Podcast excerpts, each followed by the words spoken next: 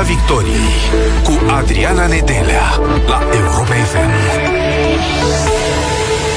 Vă salut, suntem în direct și pe pagina de Facebook Europa FM. Salutări tuturor! Ne uităm la această informație, potrivit căreia Vladimir Putin ar fi fost dus la spital și operat de urgență, scrie presa din Italia, citând surse apropiate de Kremlin. Potrivit la Stampa, starea de sănătate s-ar fi înrăutățit după parada de săptămâna trecută, de pe 9 mai, și ar fi la o clinică din Moscova, fiind grav bolnav. Acestea sunt informațiile care vin din partea jurnaliștilor italieni. În ultima săptămână știm cu toții că au apărut foarte multe informații, speculații cum că ar suferi de cancer Vladimir Putin, nu avem confirmări pe această temă, dar firește că ne întrebăm cum ar schimba datele problemei, cum ar schimba datele războiului aceste informații.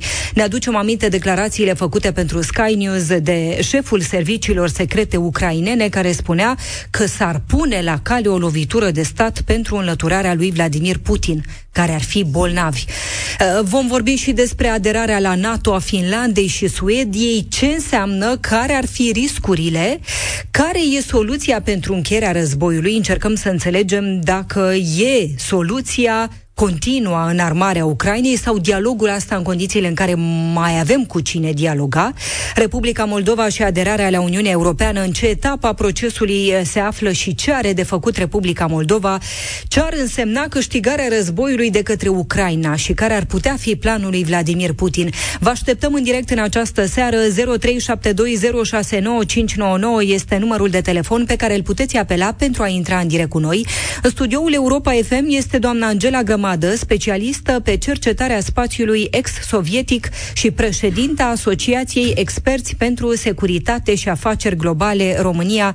Doamna Gămadă, bună seara, mulțumim tare mult pentru prezență. Mulțumesc și mult și eu pentru invitație. Avem aceste informații care vin din partea jurnaliștilor italieni la stampa care spune că Vladimir Putin a fost dus de urgență la spital, e grav bolnav, a fost operat de urgență și s-ar afla în aceste momente într-o clinică din Moscova.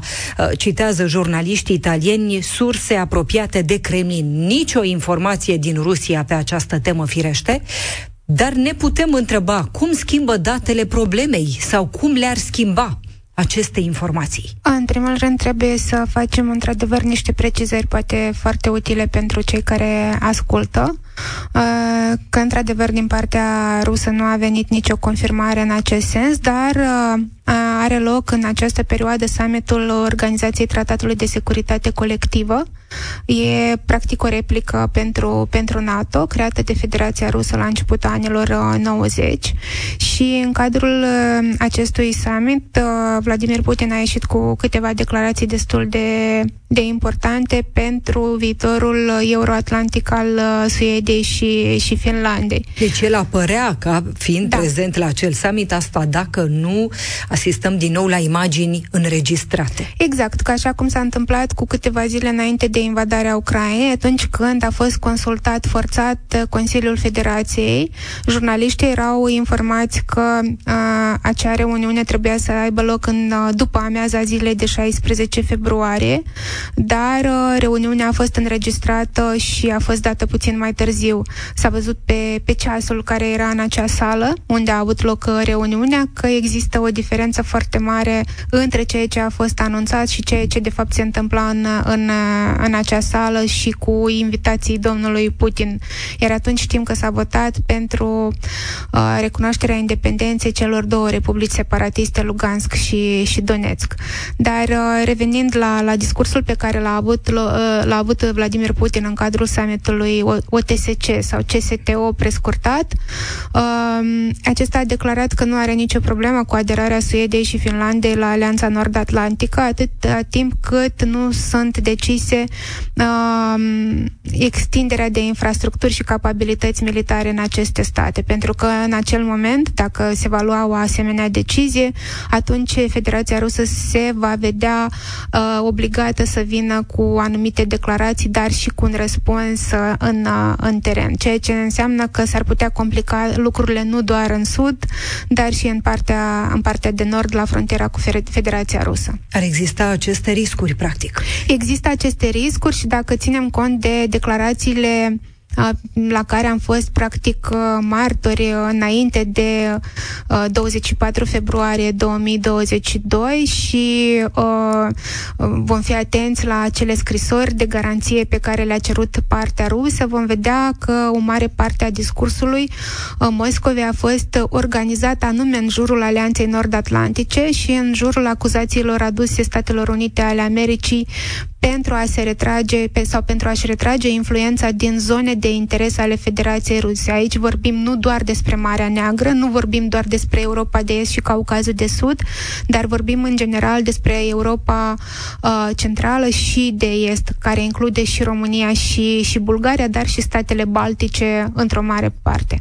Dacă Vladimir Putin ar fi grav bolnav, dacă ar fi acum la o clinică operat de urgență, dacă nu și-ar mai putea face treaba pe care o are în Rusia, ar trebui să fim mai liniștiți cu cine vine în locul lui? Nu cred că ar trebui să, să devenim mai liniștiți și m- dumneavoastră priviți mai mult spre uh, resursele sau spațiul informațional occidental și ceea ce apare în România ca tradus din, uh, din aceste surse.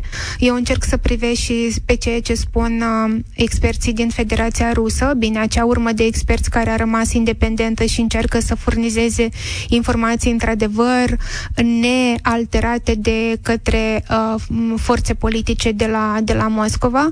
Și aceștia susțin că există într-adevăr două tabere în jurul lui Vladimir Putin, o parte care este conștientă de faptul că a pierdut foarte multe resurse financiare și s-ar putea prăbuși nu doar sistemul economic, dar și sistemul politic.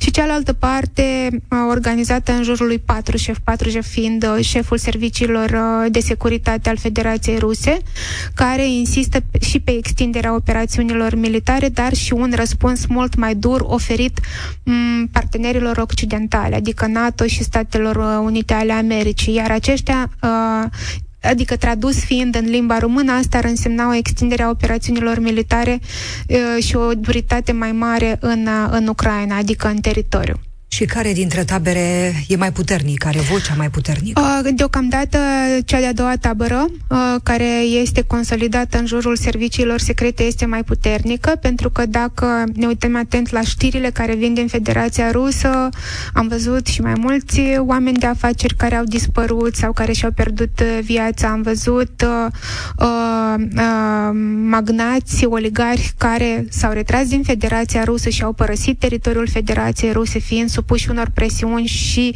asta datorită faptului că nu au fost de acord cu anumite decizii pe care le-au uh, luat cei de la, de la conducere și am văzut și o închidere aproape totală a spațiului informațional, unde presa independentă nu mai are loc și tot mai multă lume uh, decide să nu mai protesteze, adică scade nivelul de proteste în Federația Rusă. Dacă anterior, la începutul lunii martie, poate în luna aprilie, am mai avut câteva proteste acum nu cred că vom mai vedea așa ceva prea curând în uh, Federația Rusă, dar aici estimările iarăși uh, trebuie să revină și la partea economică, pentru că deocamdată cetățenii ruși, cei care m- cumva au preferat să aibă această înțelegere tacită cu autoritățile, vor ajunge la un moment dat când își vor epuiza toate resursele economice și atunci vor cere niște explicații conducerii politice și vor cere niște facilități. Iar dat fiind faptul că sancțiunile își vor spune cuvântul, adică vor începe să funcționeze cu adevărat,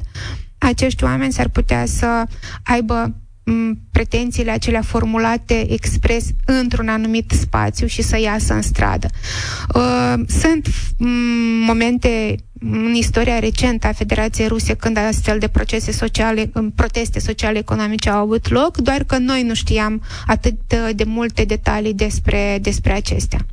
Nu putem spera la încheierea războiului curând. Uh, deocamdată nu putem să, să sperăm la așa ceva și asta o spun experții militari care uh, știu foarte bine că Federația Rusă nu se poate retrage în acest moment din Ucraina neavând niciun fel de succes în, în teren și ba mai mult de atât uh, au pierdut și o parte din localitățile pe care le ocupaseră în uh, regiunea Lugansk și, și Donetsk, acolo unde susțineau uh, încă din luna martie că ar putea să se rezume operațiunile militare uh, pentru a se ține de acea promisiune făcută liderilor uh, din, din cele două regiuni uh, separatiste, și anume de a de a ocupa în ghilimele, dacă putem să spunem așa, de sub nazismul sau uh, uh, conducerea uh, Kievului, uh, acele teritorii care erau incluse în Constituțiile celor două republici separatiste.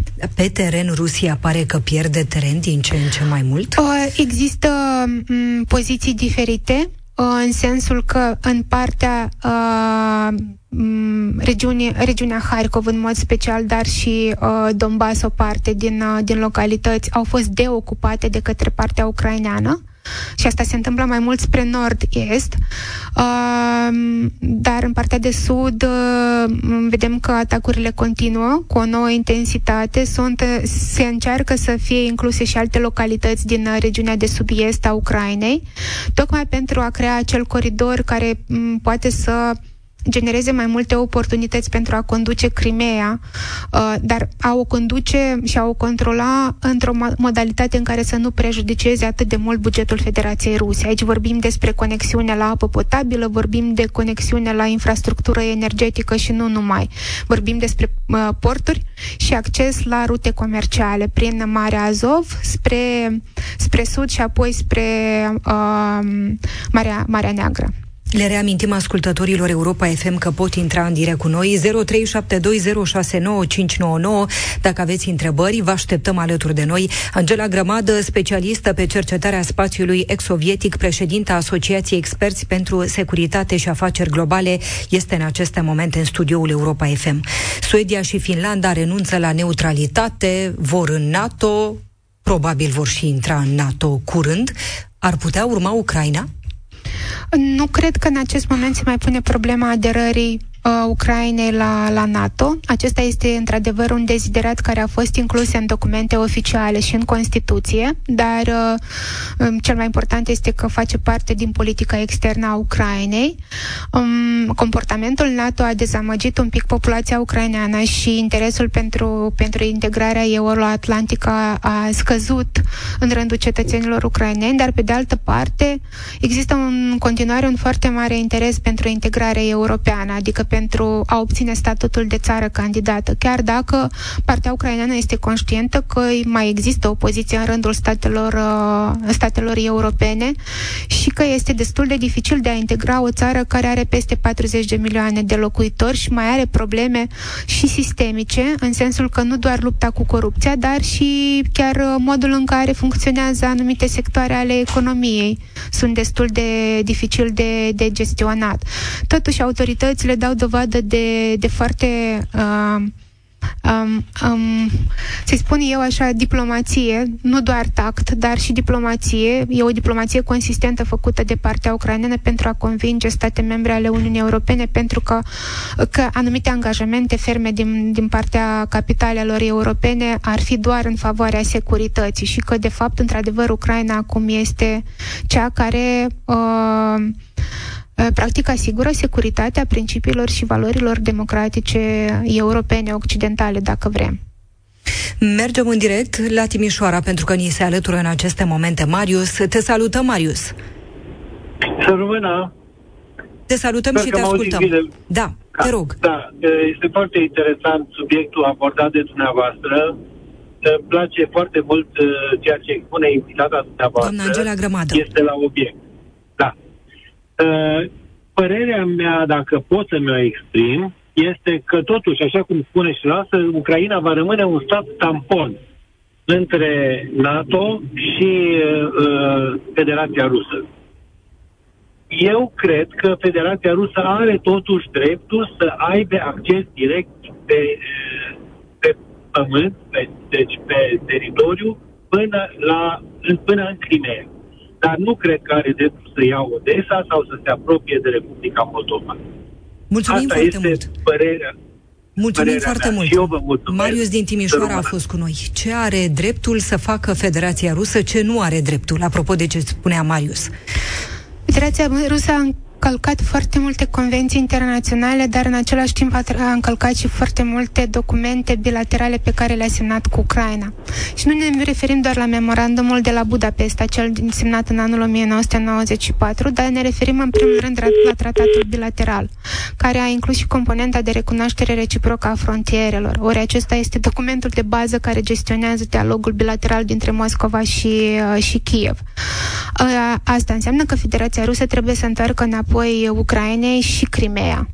Uh, ceea ce a făcut Ucraina în ultimii ani, uh, aici ne referim în mod special începând cu anul 2020, platforma pentru Crimea a eritat Moscova, chiar dacă Moscova a încercat să trateze cu foarte mult cinism această inițiativă, dar am văzut că uh, această platformă practic a accelerat un pic uh, agresiunea discursivă a Federației Ruse în ceea ce privește uh, Ucraina.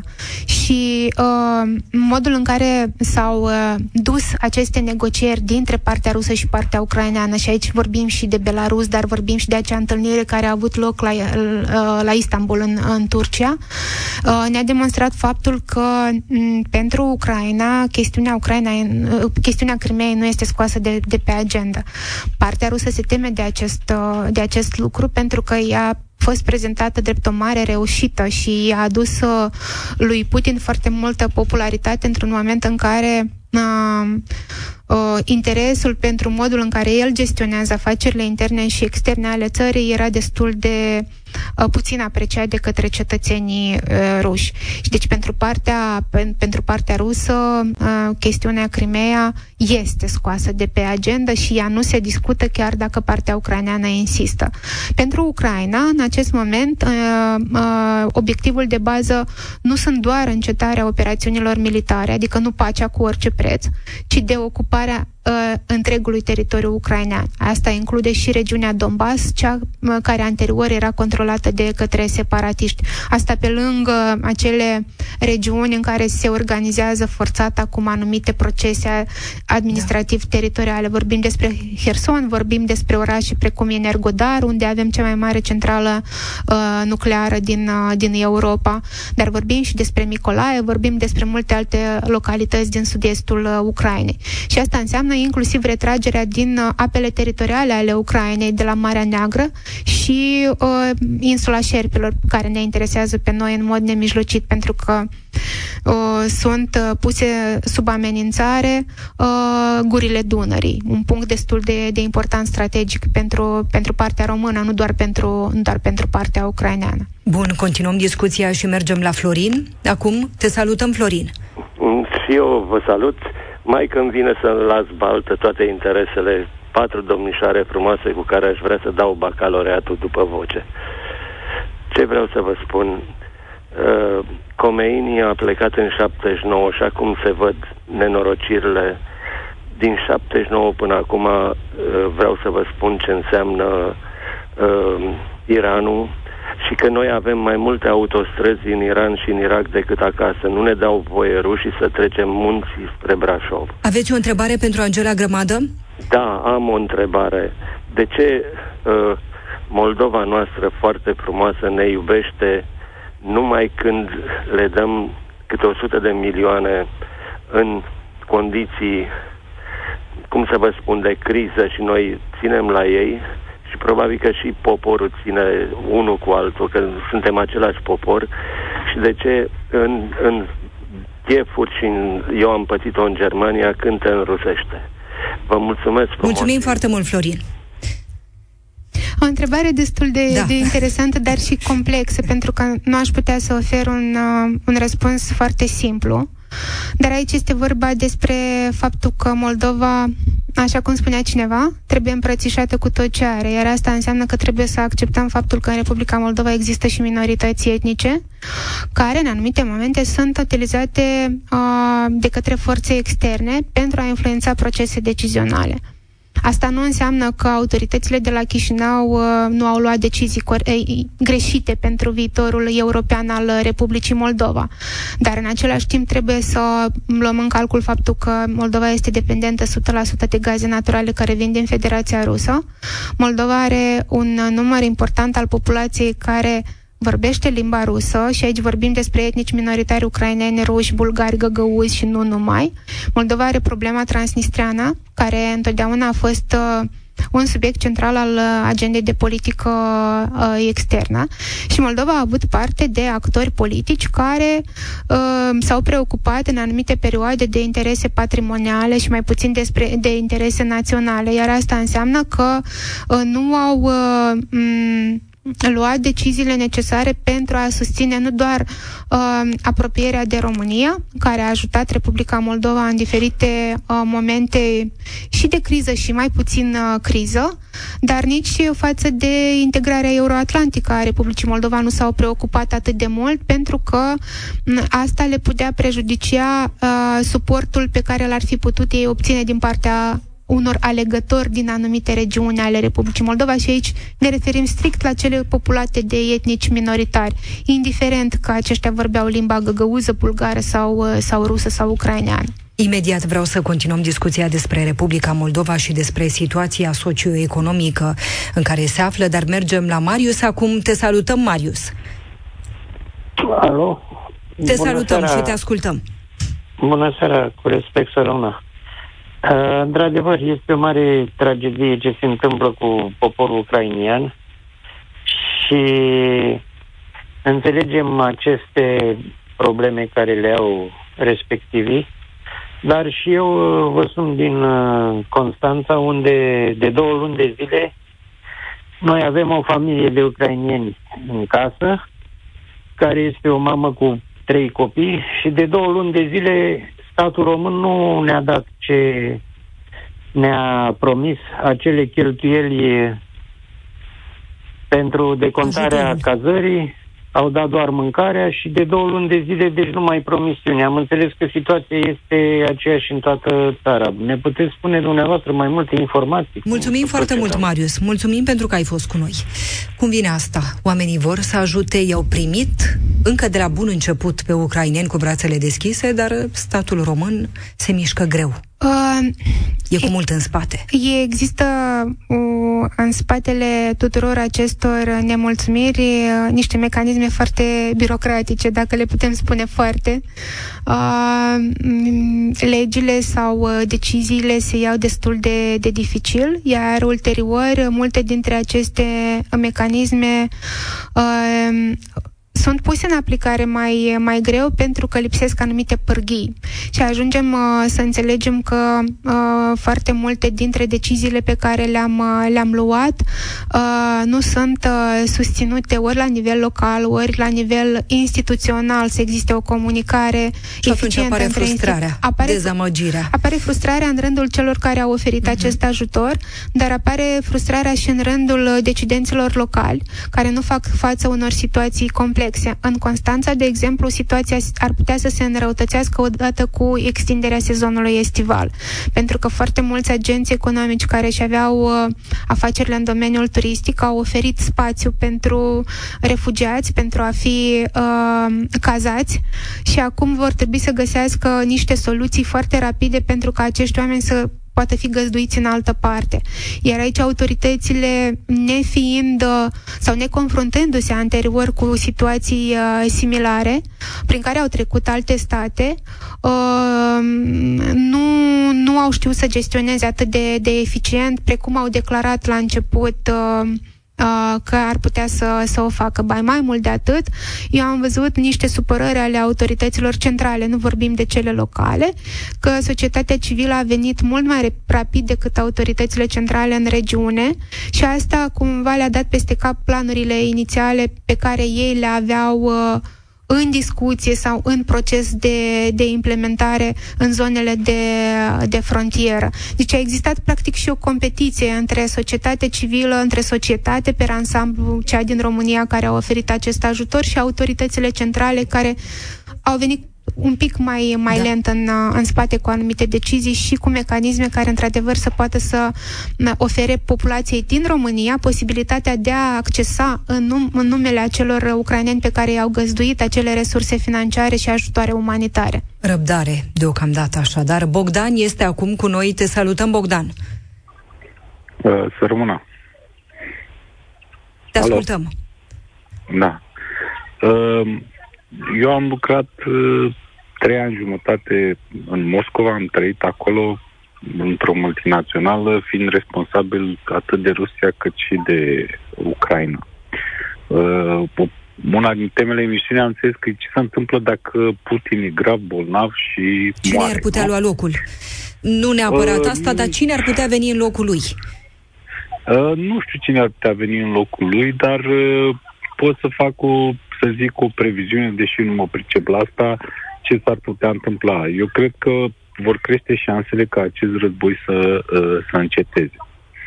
Uh, pentru că Putin s-a pregătit pentru acest război. Am fost acolo într-un sector care avea legătură cu toate sectoarele, sectoarele economice, s-au făcut investiții masive în uh, industria apărării în Moscova. Păi și nu sunt oameni în În- spatele lui Vladimir Putin care să creadă în aceleași lucruri, poate cu și mai multă tărie.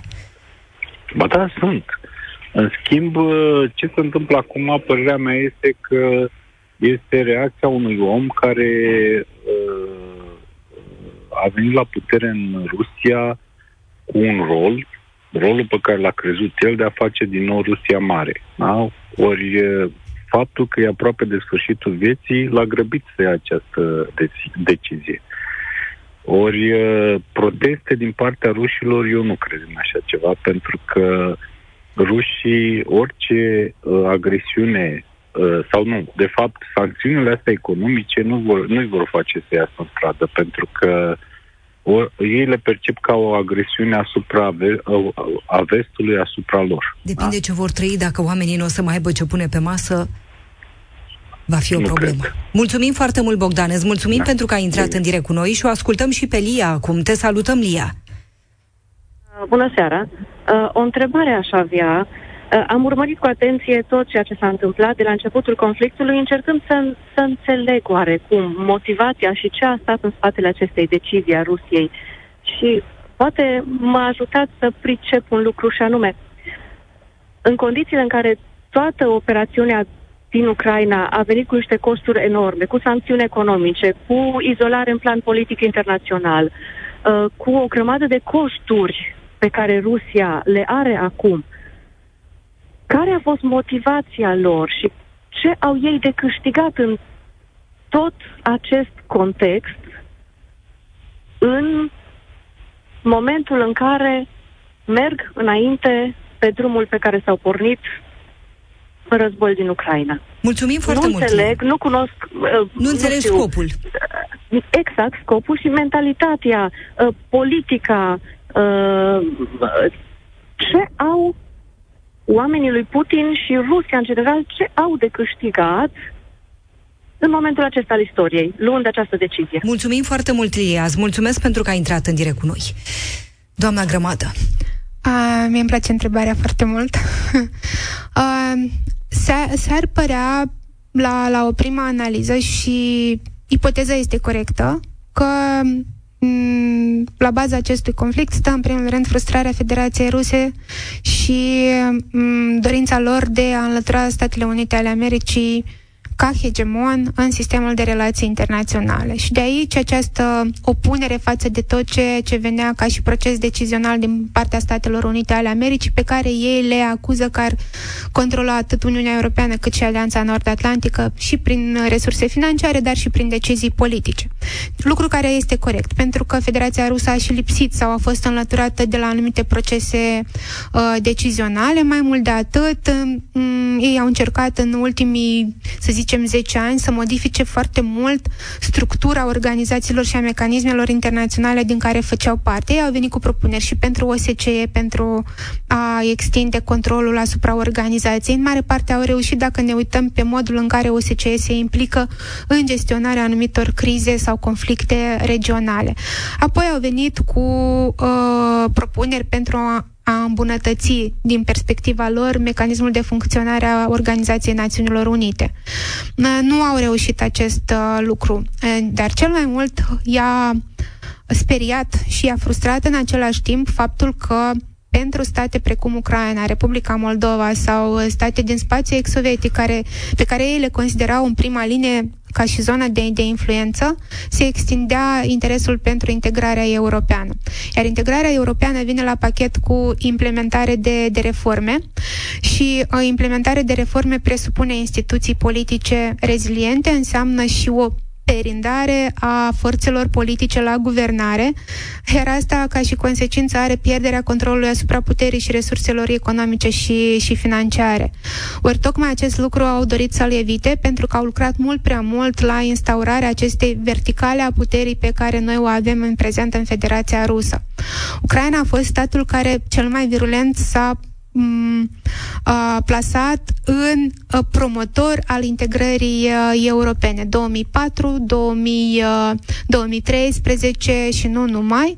Ucrainenii au ieșit în stradă, au protestat, au susținut că au nevoie de aceste mecanisme pe care le oferă procesul de integrare europeană pentru a-și controla elita politică. Moscova dorea să evite acest lucru, de aceea și a văzut în a, ceea ce se întâmplă în Ucraina drept o amenințare pentru cei ce aveau ei deja lucrat, funcțional în Federația Rusă. Dacă ne uităm pe faptul că și în Republica Moldova aceste uh, procese erau sau deveneau din ce în ce mai interesante. Apoi ne-am uitat că și în Asia Centrală au avut loc câteva proteste prin, prin anii uh, 2008-2009, dar și mai devreme. Dar prima a început în Georgia. Am uitat să, să menționez acest lucru în anul 2003. Toate acestea erau nu neapărat frustrări, dar erau niște amenințări, niște pericole pe care Federația Rusă doreau să, să, să le evite în interior. Iar când lucrurile s-au precipitat în Belarus după alegerile din anul 2020 în august uh, și uh, acestea se întâmplau în același timp cu protestele din Habarovsk împotriva încarcerării guvernatorului care a fost ales de populație, Sergei Furgal, și protestele s-au extins pe multe luni de zile. Sistemul uh, a văzut cât de fragilă poate să devină într-un anumit moment dacă populația decide altceva pentru, pentru viitorul uh, ei, această verticală a puterii. Aici vorbim despre vertical, uh, fragilitatea unui sistem corupt uh, care se bazează pe instituții uh, corupte, care uh, nu este rezilient față de amenințările care vin din, din afara țării. În Republica Moldova e o mare problemă, vorbeam și înainte de a intra în direct. V-ați întors ieri din Republica Moldova. Ce ați găsit? Um, am găsit o situație social-economică destul de, de fragilă și de instabilă, pentru că, așa cum au declarat autoritățile, uh, inflația a ajuns deja la 27%, lucru care uh, generează foarte multe um, probleme pentru autorități. Doi, uh, pe moment, criza energetică a fost depășită pentru că, iată, vedem că um, continuă acele livrări de gaze naturale din Federația Rusă, deși se, se vorbea că s-ar putea să, să fie oprite livrările. Uh, și avem uh, și oportunități, dar în același timp și o problemă mare pentru agenții comerciali din Republica Moldova, uh, care erau aprovizionați prin regiunea Odessa, iar acum regiunea Odessa este blocată, mai ales portul este blocat și practic s-a distrus lanțul uh, logistic, de aprovizionare logistică cu bunuri și, și servicii pentru Uh, comercianții din Republica Moldova. Spuneam că este și o oportunitate pentru că ceea ce venea din Ucraina ca produse alimentare acum ar trebui să fie suplinite de producători locali. Problema e că la producătorii locali există mai multe probleme structurale uh, pentru că ei nu au capacitatea de producție necesară pentru că nu sunt uh, atât de eficiente sistemele financiar-bancare care să ofere credite pentru, pentru aceștia și uh, va fi destul de, de lent procesul acesta de înlocuire a unor bunuri cu, cu altele de, de producție locală. Ultima întrebare și un răspuns scurt. Poate câștiga Ucraina războiul acesta și în ce condiții? Uh, Ucraina nu are altă soluție decât să câștige acest, uh, acest război, pentru că dacă s-ar întâmpla altfel, uh, nu vorbim doar despre viitorul unei țări cu 40 de milioane de locuitori, uh, dar vorbim și despre un sistem de securitate regională uh, destul de mm, fragil în, în fața unor amenințări care vin din Federația Rusă, pentru că în acest moment Federația Rusă nu încearcă altceva decât să controleze Ucraina, dar în, în același timp să controleze toată Marea Neagră. Iar asta generează multe amenințări. Și îl va câștiga? Când? Eu sunt sigură că îl va câștiga. Uh, va mai dura cel puțin tot anul 2022 uh, această nebunie care se întâmplă în regiune și pe care noi o numim război, iar Rusia o numesc operațiune specială. Și sper că pe la sfârșitul acestui an uh, și din previziunile militare, uh, experților militari, uh, Ucraina va, va reuși să uh, obțină această victorie și controlul asupra teritoriului. Mulțumim foarte mult și vă mai așteptăm în studioul Europa FM. Doamna Angela Grămadă, specialistă pe cercetarea spațiului ex-sovietic, a fost în studioul Europa FM. Nu plecați, noi ne vom revedea săptămâna viitoare, dar până atunci vin știrile la Europa FM. Numai bine! Piața Victoriei cu Adriana Nedelea la Europa